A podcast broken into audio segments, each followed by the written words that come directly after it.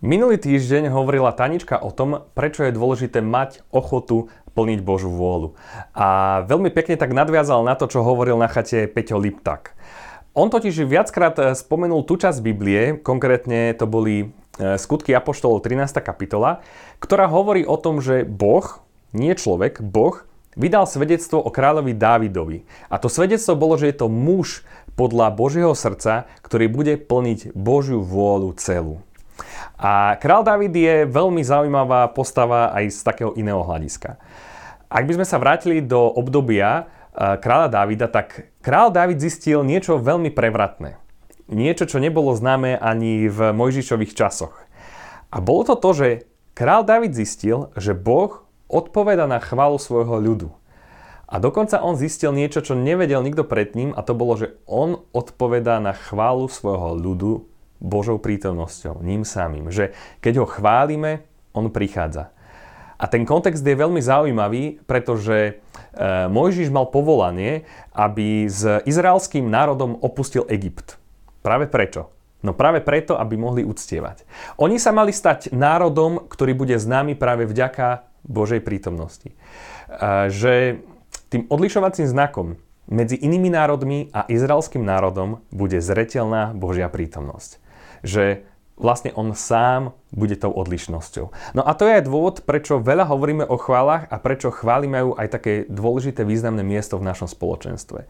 A my sme dokonca v tomto školskom roku, ktorý sme nazvali Rok hľadania Božej tváre, tak práve tu sú chvály a uctievanie veľmi dôležité.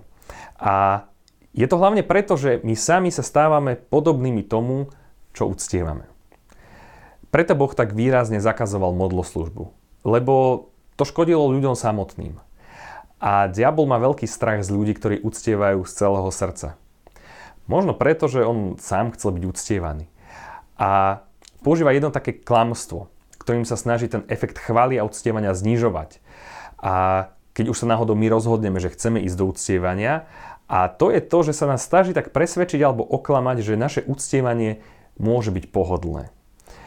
A keby sme si pozreli Prvý návrh, ktorý dával Mojžiš e, faraónovi, e, keď mu Mojžiš chcel oznámiť, že chce ísť s izraelským národom obetovať, tak čo je zaujímavé je, že faraón povedal, že chodte a obetujte svojmu Bohu, ale v tejto krajine.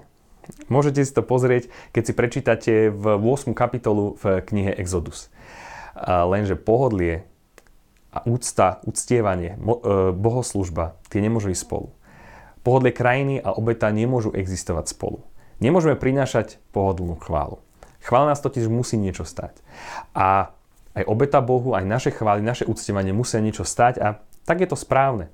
E, my dokonca na Slovensku máme takéto porekadlo, ako poznáte, že čo nič nestojí, za nič nestojí.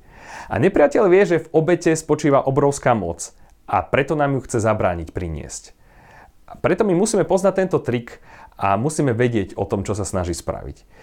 Totiž to môže sa nám to stať veľmi jednoducho, že si povieme, že no nemôžem to s tou chválou preháňať, že toto už je moc. No a to je presne to klamstvo. Chvála nás musí niečo stať a tak je to úplne správne.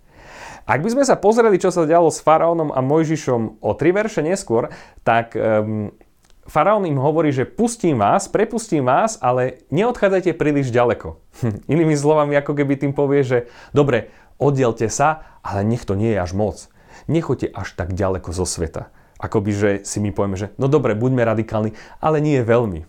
No a potom, keď čítame ten príbeh ďalej, tak potom o dve kapitoly neskôr v tejto knihe faraón hovorí, že dobre, chodte, slúžte obetujte, ale nechajte tu len ovce a dobytok. Dokonca aj svoje deti zoberte. Keby sme to zase preložili tak inými slovami, že uctievajte Boha svojim životom dobre, ale nech vás to nestojí peniaze a majetok. Lenže skutočné uctievanie, skutočná chvála nás stojí všetko. Skutočné nasledovanie Ježiša nie je len o zmene pár návykoch, o, nejakých, o nejakej morálke, len zmene nejakých princípov, ktorým sme verili, ale je to o celom zmenení, o celom obrátení svojho života, obrátení svojho srdca. Že naozaj chcem, aby bol Boh Bohom v každej oblasti mojho života. A potom nakoniec v 12. kapitole faraón hovorí, aby išli, aby odišli slúžiť.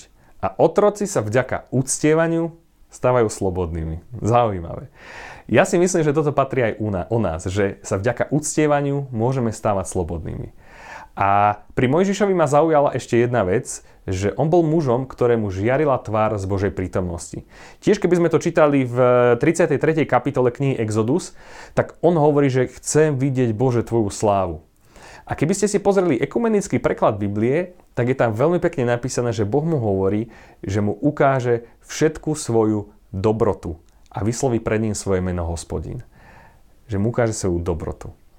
A myslím si, že potrebujeme byť ľuďmi, spoločenstvami, ktorým žiari tvár z jeho poznania, z jeho dobroty. A tu zakosíme len tak, že budeme s ním, že budeme hľadať jeho tvár, budeme ho poznať a túžiť po ňom samotnom. Nech sa nám on sám stáva tým najvzácnejším, čo máme.